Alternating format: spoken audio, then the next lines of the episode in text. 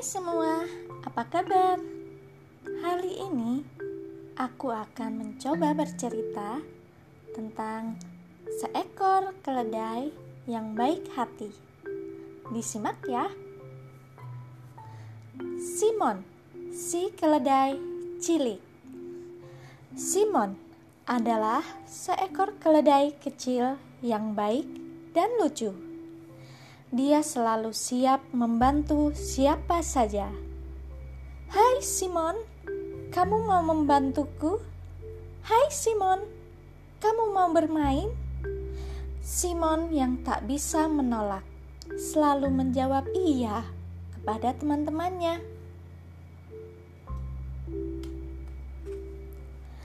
Setiap pagi, Simon mengantarkan surat kepada musang di hutan Letaknya agak jauh dan hanya Simon yang mau pergi sejauh itu.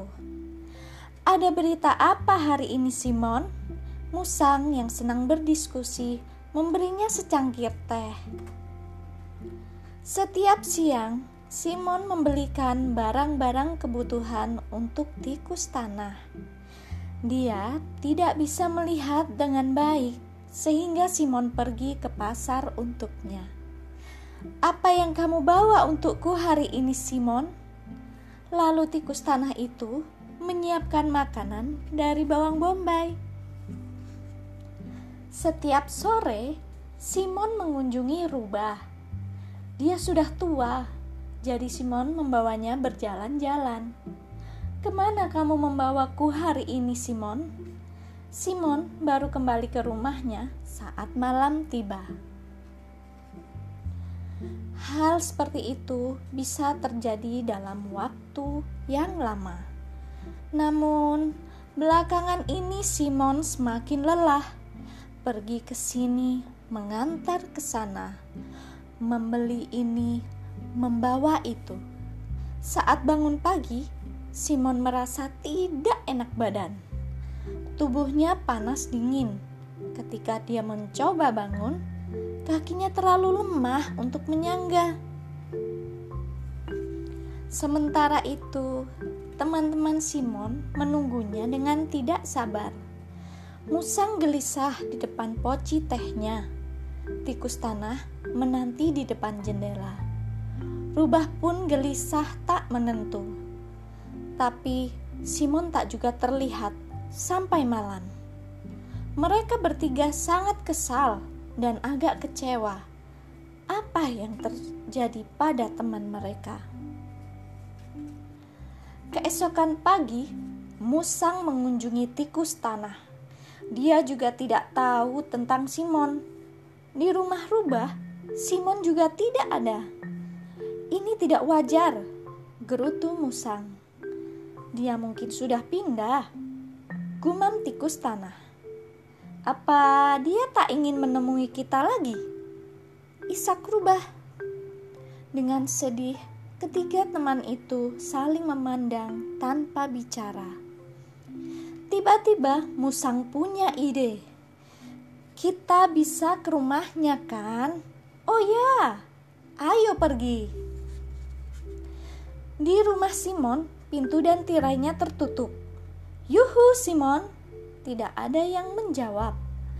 Ketiga teman itu pun masuk ke rumah. Mereka menemukan keledai cilik itu di tempat tidurnya. Simon, apa yang terjadi? Ya ampun, kamu pucat sekali. Kami sangat cemas. Kurasa aku jatuh sakit, jawab keledai cilik itu dengan lemah. Tidak ragu lagi, Simon harus ditolong. Kamu ingin minum sesuatu? Tanya musang. Kamu mau makan sedikit? Tanya tikus tanah cemas. Kamu mau aku mengisi termosmu? Desak rubah. Simon tersenyum. Dia sakit, tapi bahagia memiliki teman-teman di dekatnya.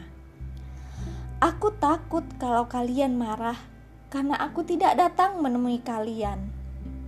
Dia mendesah. Ketiga temannya tersipu malu. Bagaimana mereka bisa menganggap Simon telah meninggalkan mereka? Musang lalu membawakan susu panas, sementara Rubah menyalakan api di perapian dan tikus tanah menyiapkan sup herbal. Keesokan harinya, Simon sudah jauh lebih baik. Teman-temannya menginap di rumahnya. Mereka bermain kartu bersama, bersenang-senang, dan beristirahat.